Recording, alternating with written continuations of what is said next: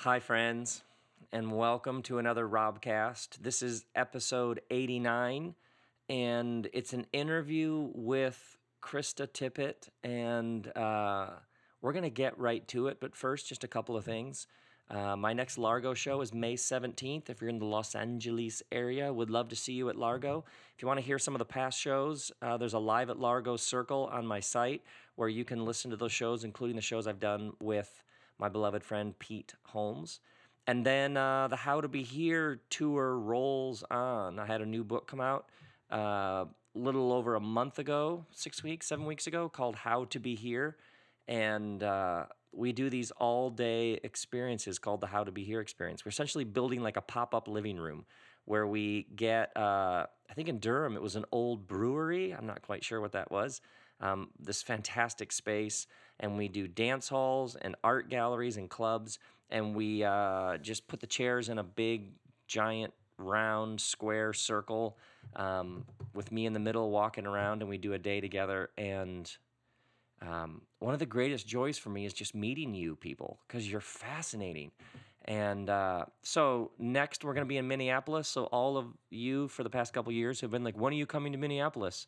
I'm coming to Minneapolis in May. There's still a couple of seats left for the How to Be Here experience in Minneapolis. There's book signing Friday night and then all day experience on Saturday and then we're going to Portland, and then um, Oklahoma, Oklahoma City Friday night, How to Be Here experience in Tulsa, and then Brooklyn at the end of June. So, still a couple of tickets for all of those, and would love um, to see you there.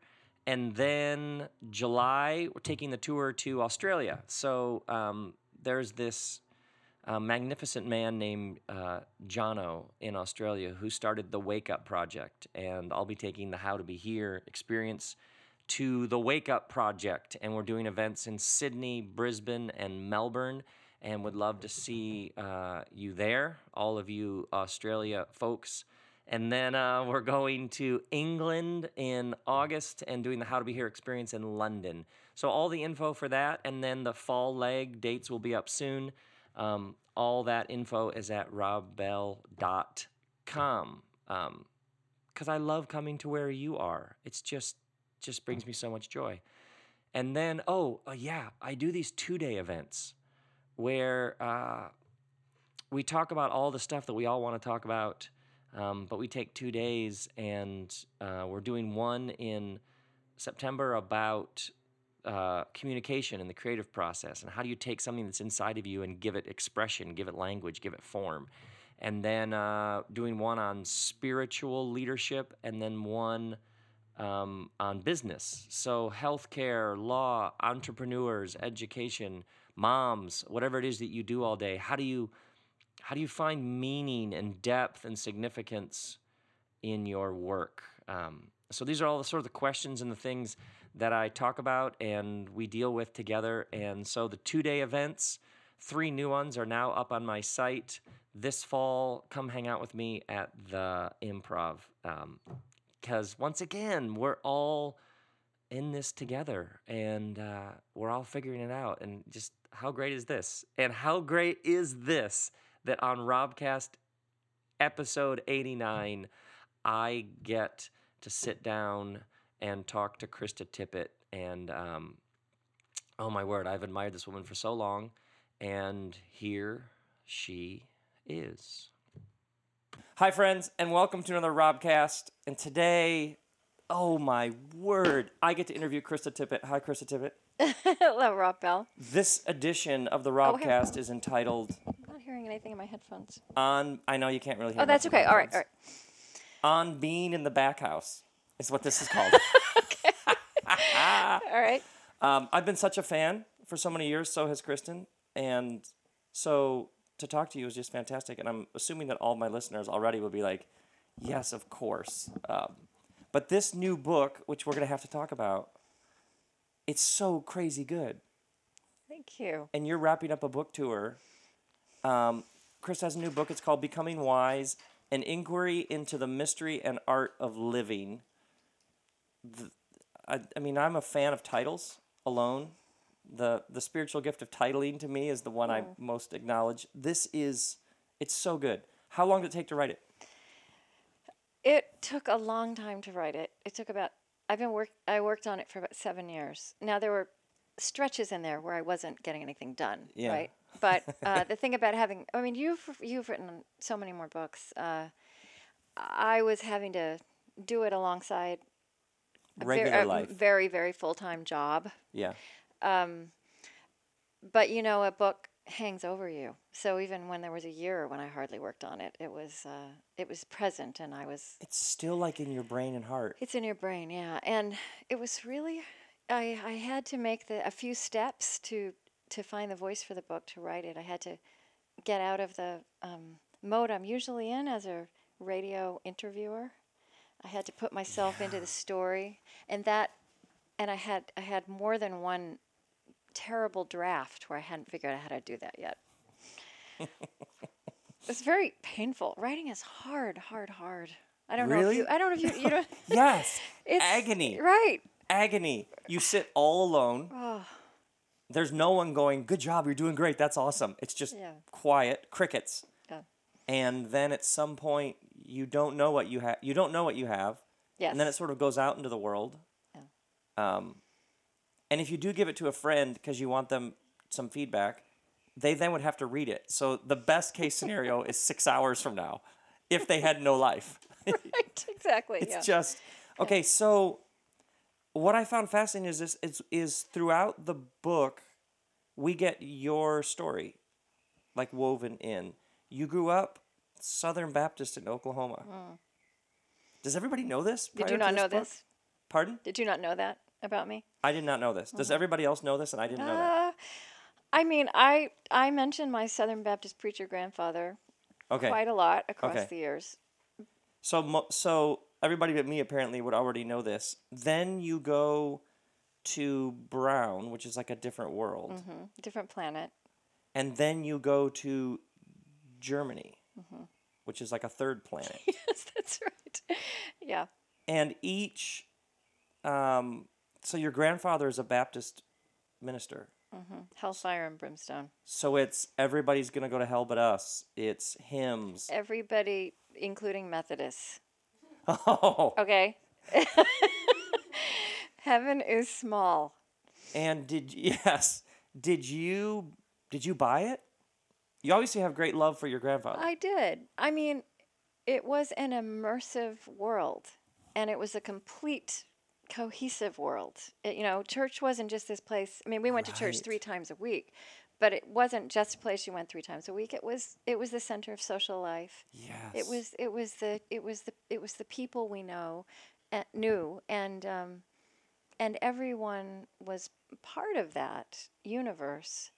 Um, and we were all kind of on the same page in terms of you know having the text and the teachings and the experiences, and and for as um, as as judgmental and scary as my grandfather could be, and as much about you know joy killing rules, he was also he was loving and he was funny and he was lusty and he had um, I had I, li- I, I I sensed I mean I wouldn't have said it this way as a child but I sensed that he had a big mind but he had a second grade education. So he'd never been taught or invited to use his mind or to apply it to the scriptures that he loved so much so there was this fearfulness about him um, that I picked up without being able to make sense of it. And but there were the contradictions in him. Um, all all flowed into my sense of who God might be, um, and you know all and at that totality, that contradictoriness about him is is something I really appreciate now. Yeah, he was like a man whose heart and mind were bigger than the system. Yeah. but paycheck and esteem and relationships and social life and economics and politics probably was all like a giant hairball and for him to have like grown expanded challenged it would have the implications would have been massive Yeah, you know, it was a pretty closed system, his faith, his theology.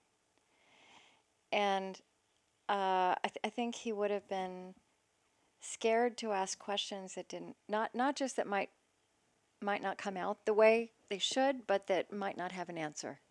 So there's part of me that feels like I do the work I do on behalf of my grandfather. You know, if my grandfather had lost his fear of his questions, and you know that I can speak with physicists and neuroscientists and evolutionary biologists, which he would have loved. I think he well, and well, what I what I like to imagine that is is that he could have lost that fear and that he could have loved it.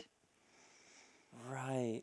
See, I'm so fascinated when you see somebody doing something, and they're they're thriving in their work, and you begin asking them questions. How often the seeds of where they are, you can find way, way, way back there somewhere. And that's why I asked that spiritual background of your childhood question at the beginning of all of my interviews. Yes. Because uh, however we grew up, and you know, in my case, religion was all about answers, Christianity was all about answers. But I find that um, expansively understood in that spiritual background of our childhood, that early spiritual place in us, it is a place of softness and searching, and questions reside there.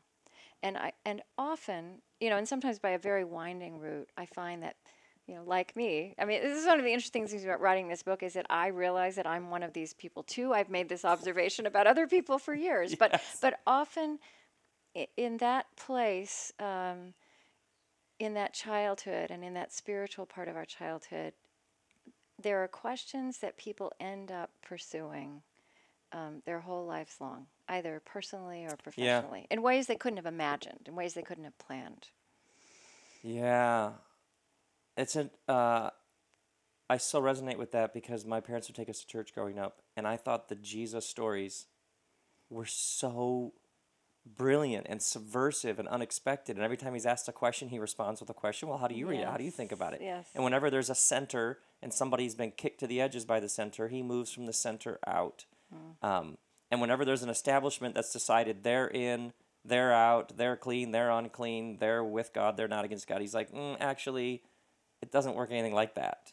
Yeah. Um, and that at this deep level, as a very young, had this sense like, the gathering that happens in honor of him isn't anything like him. Mm-hmm. Mm-hmm. Um, and how and like even the past couple of years, realizing how much of those first, it's almost like it gets etched on your conscience. That's not right, and someone should do something about that. Yeah. And then from there, you're on your way, even though you don't realize it at the time. And even, you know, even things that might seem minor to other people, but the fact that Jesus turns water into wine Yes. And that one of my grandfather's biggest rules is no drinking. right. right? I mean, right. I still remember this traumatic day when he came over to our house, and my parents actually had a bottle of wine in the refrigerator, which they'd forgotten to hide.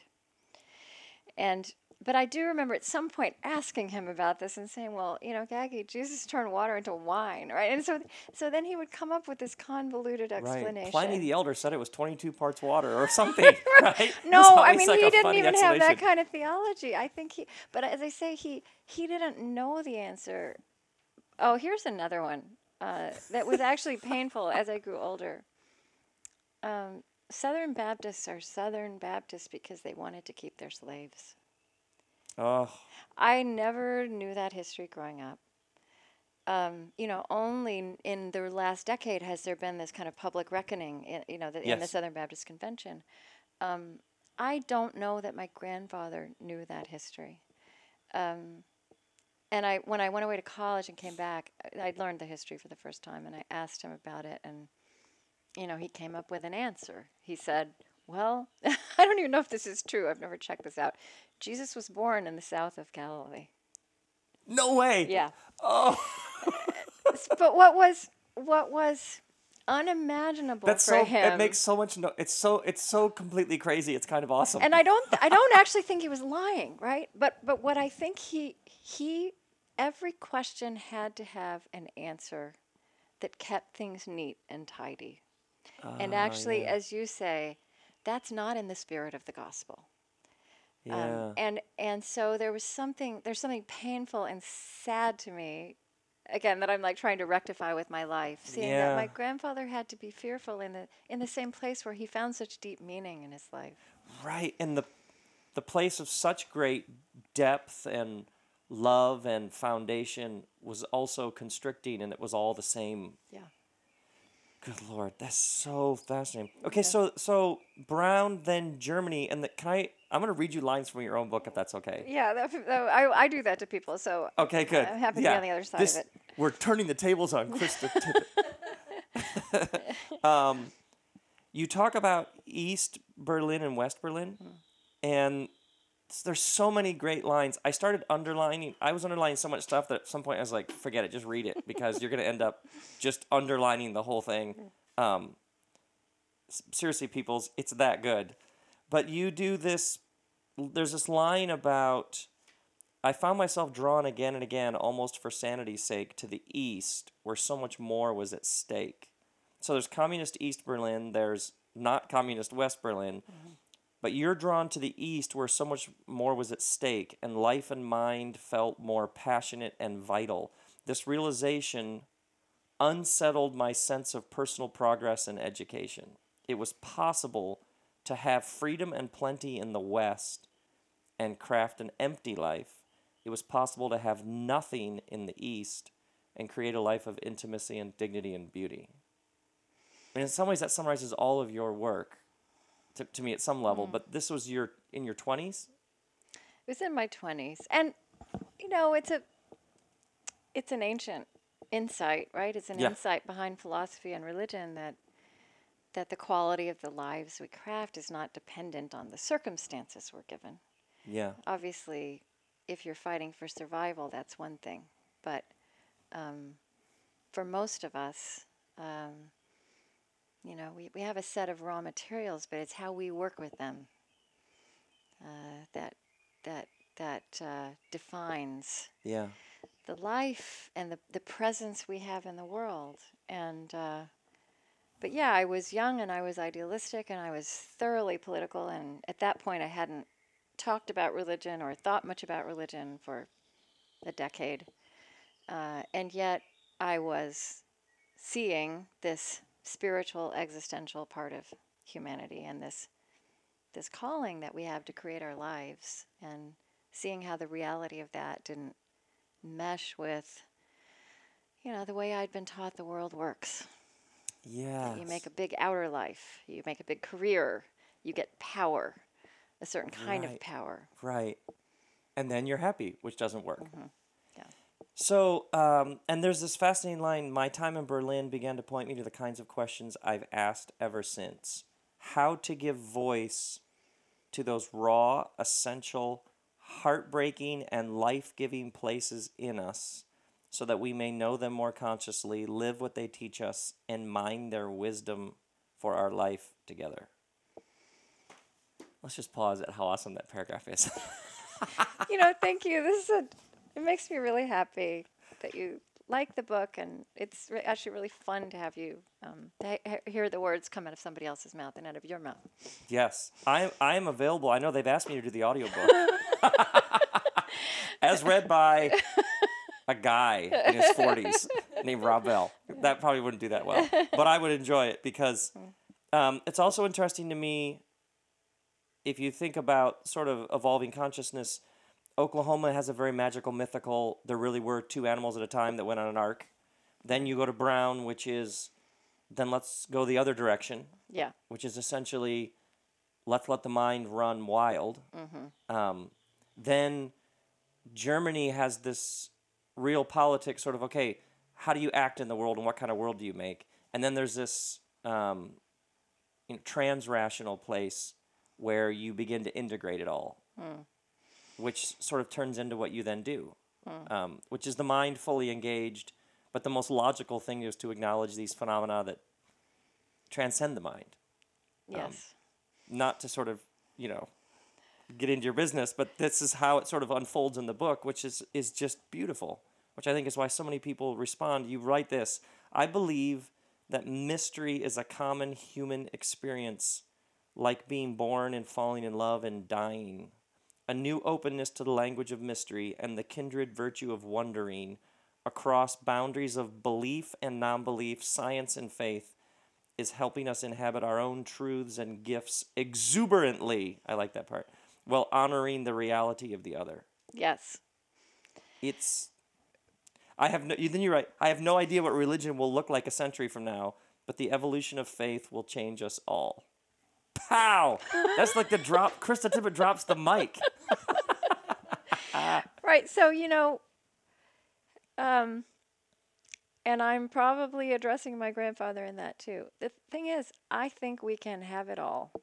I think we can have certainty Thank and you. conviction and integrity, and we can claim truth as best we can discern it at any given moment, and we can dedicate ourselves to living by that truth. But I'm at- high fiving the universe Okay. right now. but at well, and you know this. You this is another way of talking about what you write about. But but at the orthodox core of our traditions, it insists on the reality of mystery, Yes. and that there will be much that in this lifetime we can't comprehend, can't pin down. And you know, so one of my favorite images that came to me a long time ago from my conversations was with uh, a geneticist, Lindon Eaves, who was also an Anglican priest. And you know, he said that he often had to hold the scientist in him and the and the theologian in him at bay. Um, but he said that he thought that, that there was a kinship between the that this that this that the spirituality of the scientist is like the spirituality of the mystic Absolutely. which is at one and the same time to delve into truth, to claim truth as best you can know it and live by it, and also to be open to everything that you do not yet, cannot yet know, and even to celebrate that, to delight in that. And and and so you know that's what I mean. I think we can have it all. We can have um, robust identities. Um, and we can celebrate the mystery, including the mystery in this century of the religious other.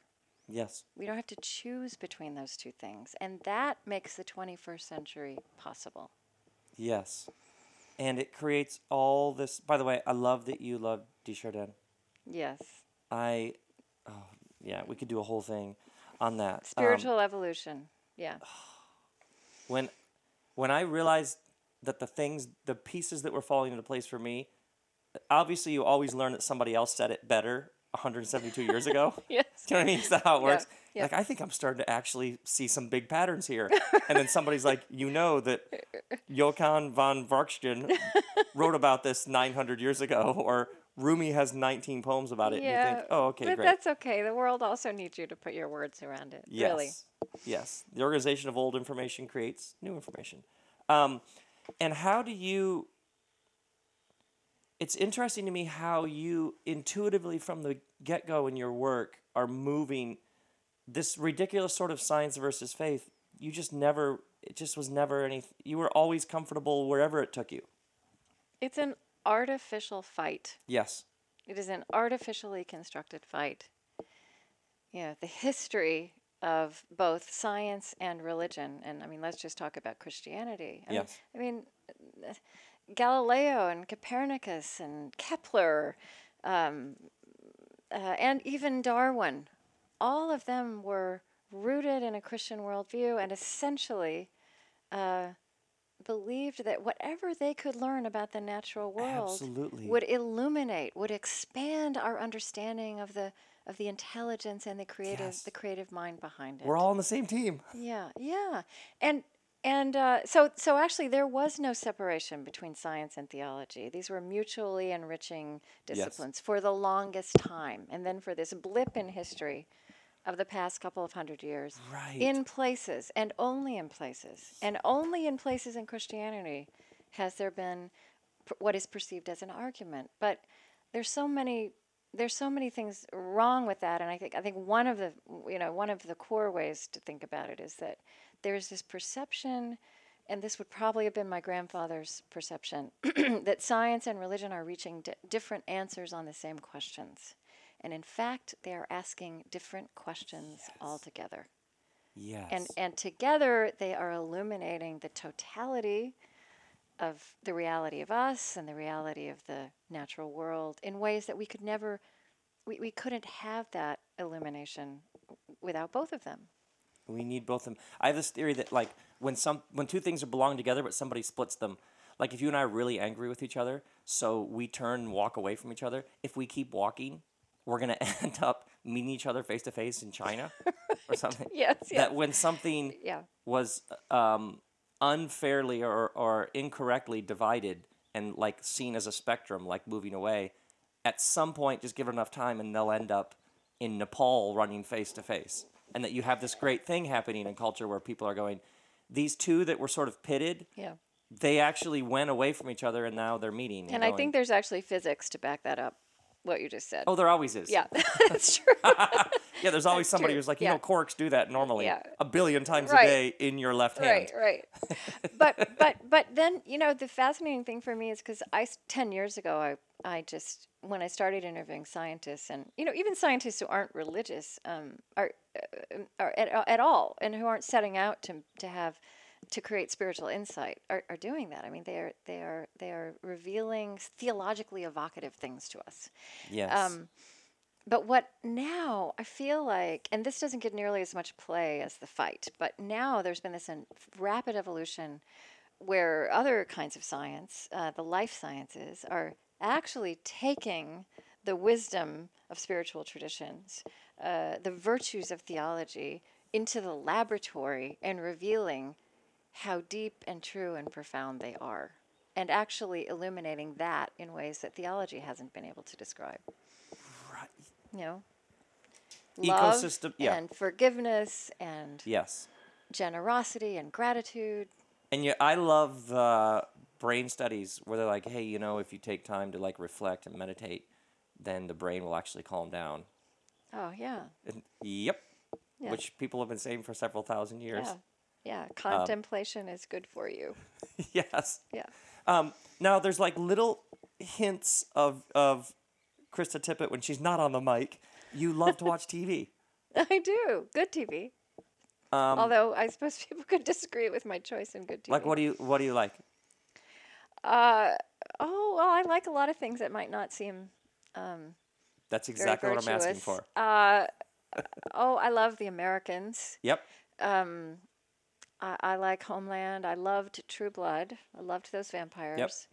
Um, uh, I, I love so. There's so much great TV now, and I'm Isn't so fascinated with how good TV is bringing us back to not just our love of good storytelling, but our need for it, Yes. and also how um, how how storytelling is the way we make sense of our lives and and of great moral issues and it's and it's not by simplifying them and it's not by making everything rose colored it's about like honoring the drama of the human condition Right. and the messiness of it and now with whole episode like whole series Mm-hmm. so like the wire or house of cards yeah house of cards I there'll be this one person rolls her eyes at the other person in episode 17 complete and you have and all you know is for like an, a tenth of a second oh apparently they have something with them and then 29 episodes later Yes, you find out. Yes. And otherwise you're just left to like apparently there's something going on between those two. Yeah. And we'll find out in 2019 what it is. It's so great. It's yeah So great. it's a rediscovery of depth. Yes. Mm-hmm. do you so what's a normal week? Do you go to an office? I do. I I actually three years ago we took uh, I took my project out of its the big media company that it was part of, and so we now have an independent nonprofit production company. got it So I and that's why I ended up there were a couple of years in there that I wasn't working on the book because I was creating a new organization, and and that's been I mean that was hard, but it's been really life giving. I mean to create a a place where people come to work every day that is joyful yes uh, which is not was not a given in a kind of more traditional organization. yeah So uh, yeah, I go to work and um, and I I sometimes I find people romanticize my job, which I um, I, I I am so grateful for what I do, yeah um, and I think actually part of my my learn my growth curve it needs to be just being just that much more grateful for it. But I had to fight so hard for it for such a long time, you know, Oh. and um, The- so- anybody who says must be nice, you're like you have no clue. Yeah, well, and also I- would say I don't know how much of my time, maybe five or ten percent of my time, is actually doing these beautiful conversations, and I mean those feed me. That's why that's why I come to work every day. But you know, I also raise all the money for the show, and I, you know, I'm I'm now I'm running this organization, and um, and I travel. You know, I'm, so it's th- there's like in any job in any work, there's a lot of administration, and there's a lot that is, Yes. is not in and of itself meaningful. I worry so much about how now this there's this mantra of having meaningful work, right? Right. Well, everybody is not, especially now. I think post 2008, every everybody's not going to have work that somehow or the jo- a job title that that defines who they are. So I I really I want us to rediscover this language of vocation, and to understand that vocation is not is not synonymous with a job title. Right? For a few of us, maybe it is, but vocation is about your you know your human unfolding, and it's about you as a parent and a neighbor and a friend. Um, it's about your avocations, um, and and maybe it's about how you do the work you do rather than whether that work on the surface looks like it's socially meaningful. Yes. There's there's a romance sexy thing about certain work, Mm-hmm. but every time I'm with somebody who there's that like oh wow you're and you find out which is why I always ask what's a week like. Yeah. Uh, they're like, "Well, yeah, 13% of it is Yes. that." Yeah. And you have to love all these other pieces because of what goes into it. So so literally 10% is conversations. Probably, yeah. So I mean, like I was with some twenty-year-olds, and they they were like they they said, "Well, how does your day start?" And I said, "Well, my day starts with about two hours of email, right, right, right, right, right. literally, and writing things and corresponding and solving problems, and there's nothing Right, romantic, right, right. nothing spiritual about it." Ten percent of your work is a walking meditation with Thich Nhat Hanh, and thirty-seven percent is Phil. The photocopier is broken again. Carol, get the TPS reports yeah, in or here. some equivalent of that. This coffee sucks. That's so. It's so refreshing. Um, by the way, we have to talk about you have this one line all alone, which I love. it's not a paragraph; it's just a line hanging in space about uh, walking meditation with Thich Nhat Hanh, which I'm assuming you probably can't put what happened that much into words, but I'd love for you to try. Um, Yeah. why it was. I don't know why that just reminded me of um, my daughter, who's 22 now. She's home last summer, and there's a person in the book, Matthew Sanford, the yoga teacher, who's paraplegic, who's a really important teacher to me on kind of reconnecting mind and body. She went to one of his classes. And he, he's in Minneapolis, and uh, she came home and okay, so you know you have a you have a well, your child is 17, but she's in her 20s, right? So I say, "How was it?" And she said, "Well, mom, it was a true mind-body experience. So as you'll understand, I can't really describe it to you." so you just asked me Yes. you asked me that question. Right.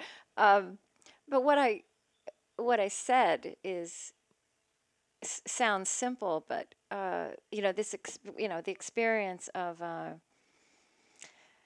of it, that's another artificial separation we created Yes. mind body.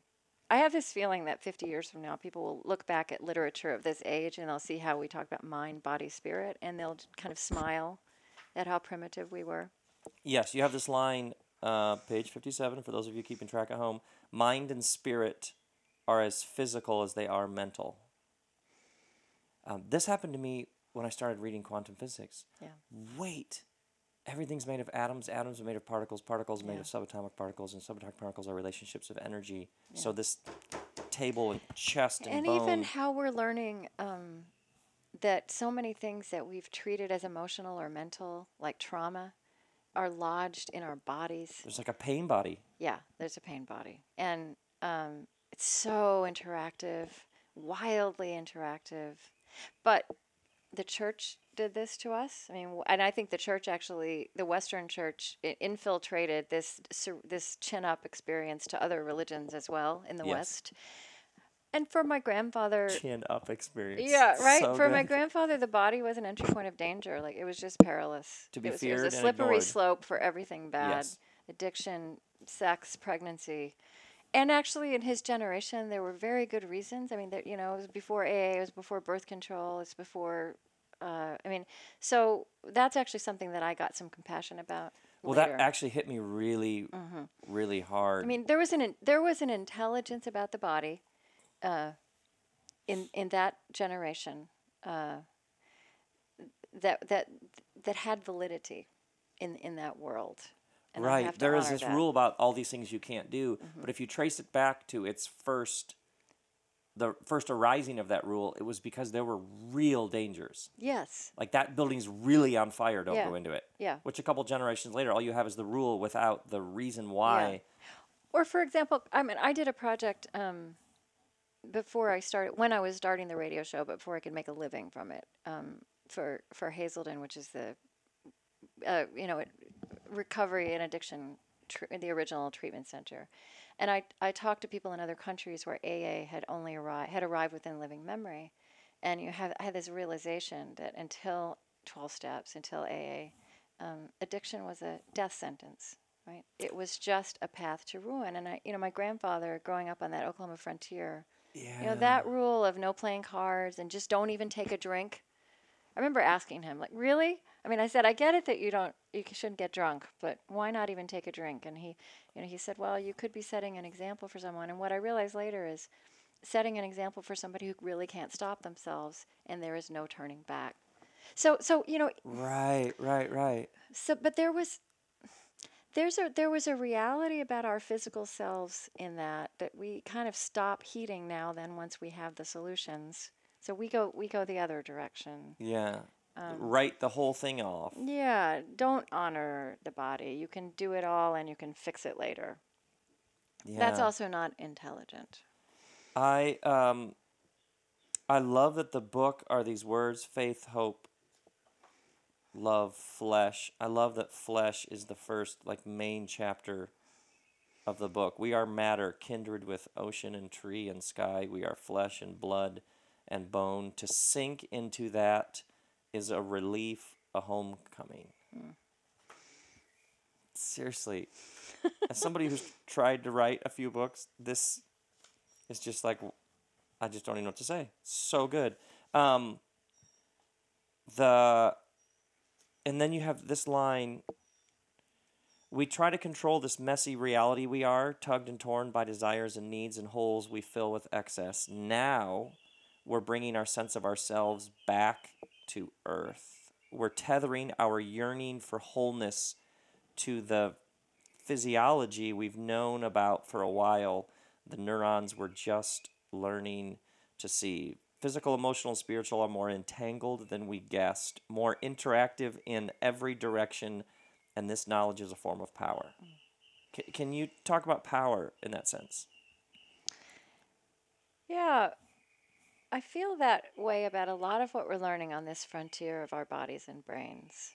Um, it, we're, we are, you know, living, breathing contradictions. We are so complicated. We're so messy, and what we're getting is a way to understand how that works and to calm ourselves down and to and to create conditions. So so we're learning that we are hardwired for revenge, which we already knew. We're also learning that we're hardwired for forgiveness. Yes. But that what that science also tells us is that we have to create the conditions for forgiveness to become more likely and more possible. Or another knowledge to me that's so relevant right now that's a form of power is how we're learning this science of implicit bias how we're learning that our brains um, that we divide up the world into categories because we have to do that to survive to navigate the complexity of reality.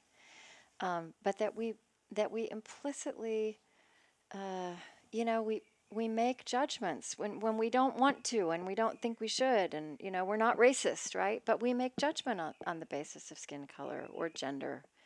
Um, uh, and so to to know that um, I mean when we see you know we well in a lot of the terrible things that are erupting now you know we, we see the very real world tragic consequences Yeah. of that um, to know it um, is is to claim it, right? I mean, and you know, here's where you go back to the ancient intelligence of like the Psalms, right? Yes. Because the Psalms say that you know every emotion, including murderous rage, belongs in the presence of God, but it's claiming it also means that you have control over what you do with it. Yes. if you make lists of things you wish were done to your enemies, violent things, at some point you may have less energy. I always talk about the Psalms like the, you know, do something bad to my enemy. No, you know what? Do something bad to my enemy's kids. No. Dash my right. enemy's kids against the rocks. Yes. No, dash my enemy's kids' friends against the rocks. Yeah. And it's like these increasing gradients of violence, but you realize all the energy it takes to make these lists of things you're actually feeling Yeah. are you're a lot less likely to actually act on those impulses. Yes. And you become powerful in all sorts of other ways. Exactly. I love I was thinking in this paragraph um, Mandela's in prison for what 27 years Yeah. and it's like everything is we'll get out and get revenge or we could forgive Yeah. and that there is this power that he has there's that shot coming out of prison walking down the street it's so powerful but not normal power Yeah. it's like this integrated power that has transcended what would be the normal course of action and then and then that that way he embodied a possibility that would have seemed almost unimaginable Right. was accompanied by a process right and that's where you know the conditions were created by people Yes. like tutu and all those people who took part in the truth and reconciliation a structure was created for forgiveness to become more possible Yes. I sometimes think like when I think about what moves me in the in the work that I do, I sometimes oh, I'm creating space yeah where Uh, so that's such important work right now Yeah. just that creating spaces where something new can happen and I'm going to create a space where we're going to assume that hope is the most rational response to the world. yeah Um, I'm doing this tour right now because I had a, a book come out where we like a pop up venue. So we get like a dance hall, art gallery, club, and then we do all the chairs in the round. And then I do a whole day in the middle of this, and I can move in among all the people. And um, sometimes I can feel in the room the job here was to create space where love and talking about things of depth and not skimming the surface half of it is just creating a space where this is of course this is how we would interact with things Yeah, you and I are comrades, right? yes This is, and so people, so when I'm out now talking about the book, and people, you know, most of us are so discouraged with the way things are working, uh, you know, with what passes for public life now, with what passes for Right, discourse and right, right. encounter. And, um, and people are wondering what to do. yeah And there's a lot, you know, there, there's a lot to talk about that we could do. There are conversations we need to be having. There are new ways we need to listen to each other and, and engage. And, and I think be in reflection and discernment and also act, but not necessarily stepping, skipping over the relationship and discernment to the action, Yes. which is the American way. Um, but I think the first step is creating new spaces yes right? Creating quiet, inviting, Yeah. trustworthy spaces where, I, you know, the language of even safety has gotten a little bit politicized, right?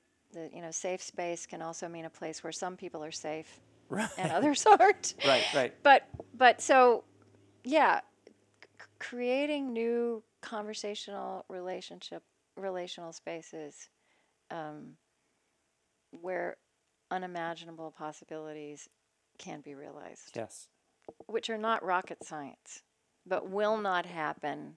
We can't expect to have new kinds of conversations and become vulnerable with those we di- disagree with, which is actually a prerequisite to something new happening. We can't we can't ask ourselves or others to do that in most of the charged, right. fraught spaces that are ready made now. right right right. There has to be a new space and then there's an interesting fierce protection of this is how this space is going to work. And so you're going to have to behave this way. Um, you have this great line for for most of history religion was a full body experience a primary space in common life where we danced and sang and laughed and cried and ritualized the passages of our lives. Rituals are sophisticated ancient. I'm actually going to uh, underline that again. Rituals are sophisticated ancient intelligence about the body. They're like physical corollaries to poetry. Rituals tether emotion in flesh and blood and bone and help release it. They embody memory in communal time. Krista Tippett, come on. it's so good. Thank you so I, much. um, we this. make our kids breakfast in the morning, yeah. and and like this morning was uh, French toast and smoothies, and uh, we put we'll put like it'll be like a fresh smoothie, but then we put like hemp protein or chia seeds or goji, and it's like how many superfoods can we put in it without them going, what the what is this? It's like how much greatness can I sneak? But um, when people ask, I'm always like, it's a ritual. It's somehow Yeah. the poetry of a great breakfast Yes, I love that. is if we can do this, then the day we have said something to ourselves about the day. And yes, and the whole journey of this of writing this book, which I started with I started with an idea about 10 or 11 chapters and they had these lofty poetic titles and the the process of getting honest with myself and like really understanding what I had learned from all this symphony Yes. of voices it got more and more elemental, right? Yes. wisdom emerges through the raw materials of life. It you know, it is as much about what you do in this minute.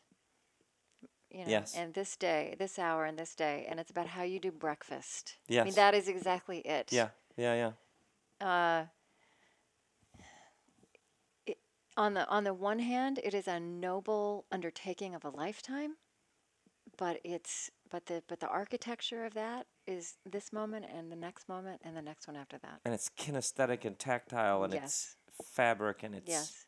stone and it's all rituals tether emotion in flesh and blood and bone and help release it.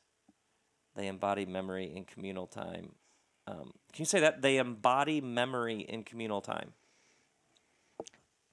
And that's where I'm thinking of. Um, well, I was going to say I'm thinking of kind of collective religious life. I mean, I think that's what communion does. Yes. You know, Yeah. or or all these ways we mark passages of you know christenings or or or funerals um, um, or or membership. Um, but actually, as I as I as I think about what you just said, I mean, you know, the family breakfast or the family dinner also embodies memory and communal time. Absolutely. And So- and and like uh, the Jewish home where every table is an altar. The central the centrality of the whole thing is not a temple down the street or something. It's the table where we all gather. Yeah. Like that's the center of the action. That's the mothership. and and so this language of virtue is so important to me and and rediscovering virtues as intelligence also about about how we become who we want to be not rules uh, but but but what neuroscience is now telling us is what you practice you become and so you may not feel like you're the most patient or generous or hospitable or loving or compassionate person.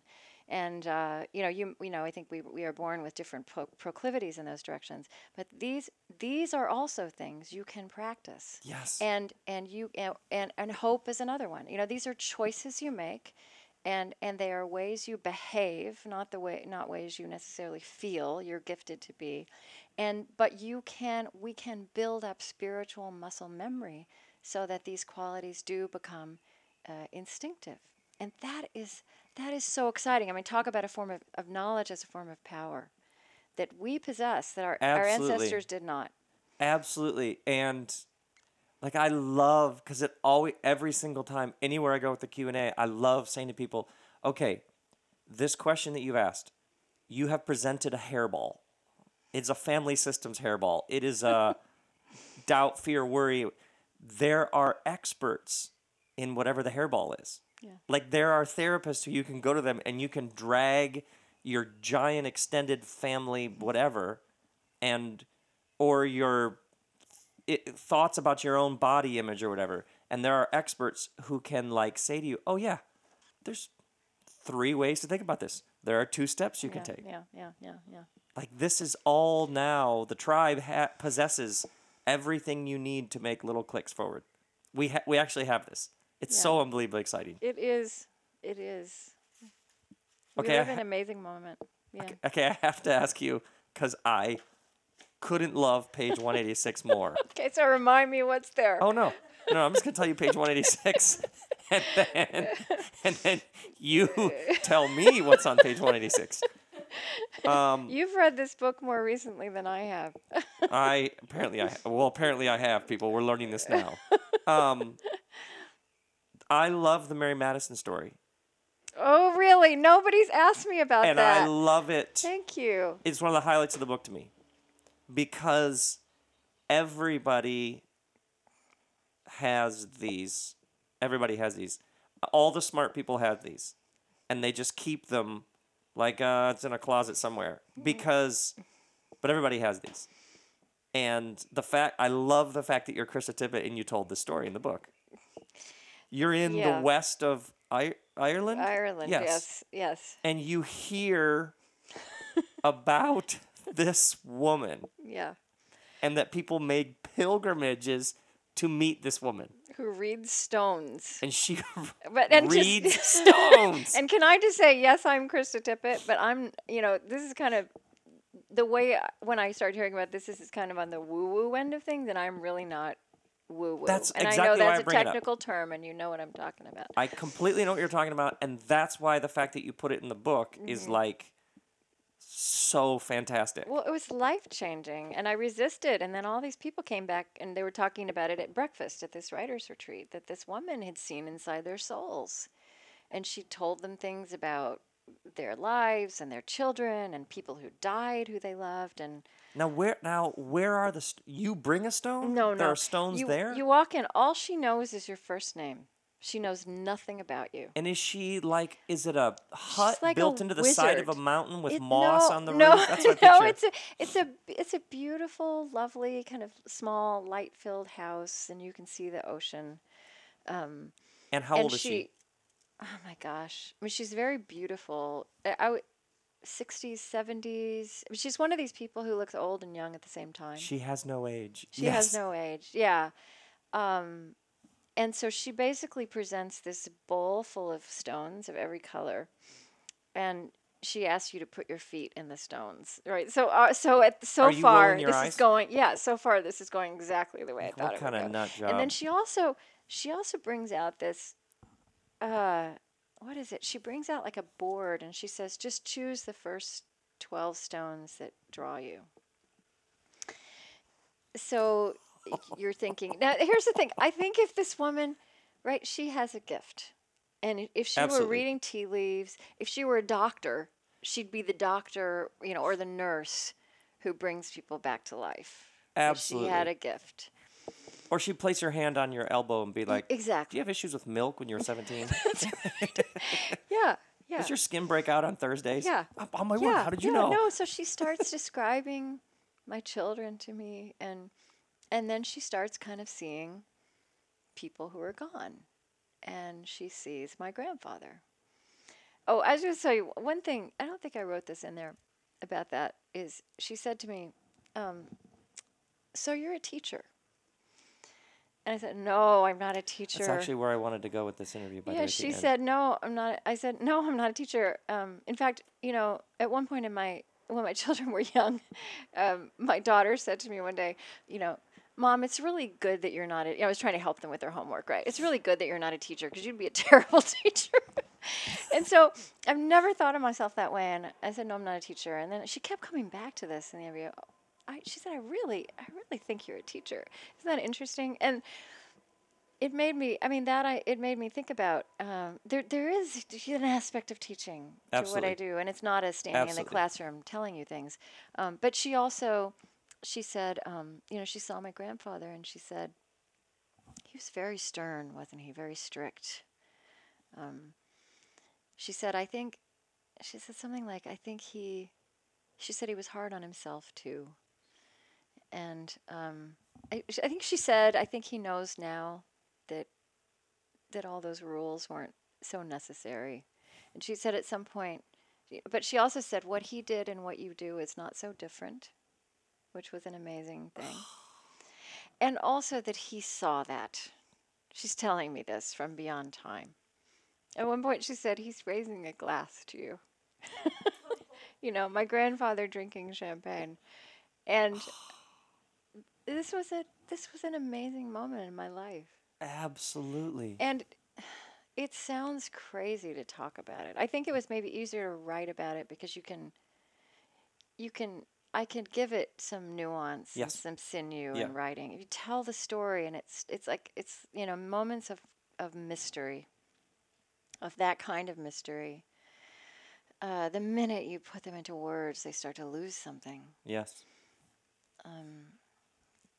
But it was it was one of those moments where you just think there's a lot more that's wild and woolly that's going on here. And that's what I, yeah, the Reed Stones is in quotes. I was like, oh, I, I, I know exactly what she's doing here. She's Yeah. going to tell us something that really happened. She's actually going to report it Mm-hmm. with no hype. She's going to give us the proper disclaimer. And but then, like for a page here, we're going to go someplace that it's not really like a tangent. It's more like, it, in some ways, to me, it sums up and I what you're doing. And I actually wanted to end with this with thank you for all the teaching that you do. because for many people you are the interviewer pulling it out of others, but I think this book is it's like each it may be the same content but it's different medium and this book has you're you're teaching us here. And it's really really really helpful for so many of us. So, Well, I thank you. I can't tell you um, what it means for you to really be, you know, for you to be reading the words back to me and to be. Oh yeah. The book a book is is like a baby, right? It you Absolutely. you you bring it into the world, but then you you set it loose in the world, and um, uh, and then it has a life of its own. And um, this book took a lot out of me to write. yeah. And it just it's um it's a it's a great gift that you're giving me um, by loving that book. I sensed it right away when I when the table of contents there were the one word sections and that always I was like, "Oh, this is a simplicity after complexity." Like to get it down to yes, yes. that, she had to push through complexity, which would have been long titles and just that this had a certain restraint and discipline to it. And then in the book you mentioned it was difficult. And I this feels like this took 7 years and energy because of how it's like another level of almost like it takes so much more energy to make it accessible, especially when we're talking about depth. Um, Yeah, right. Isn't that funny? yeah, yeah that, that the simplicity after complexity is Yeah. it just takes a whole nother level of Yeah. blood and sweat and it's just so fantastic. Um, but we have to finish with the Mary, we have to just end with that Mary Madison story. I don't want to muck it up. what was that thing that she said to my my grand? She said that my grandfather said, "We we can be closed minded. We get we can get closed minded when we when we should be investigating." Come on. So good. You know, and whether my grandfather said that to her in some parallel universe or not, that is a deep truth, and and it and it's a good way to describe what I've decided to follow and what I find so many people out there are ready to do. We are ready to Absolutely. be investigating. Absolutely. So good. Thank So you. good. Ladies and gentlemen, Rob Bell interviews Krista Tippett on Being in the Back House. This edition is brought to you by the universe and love. Thank you.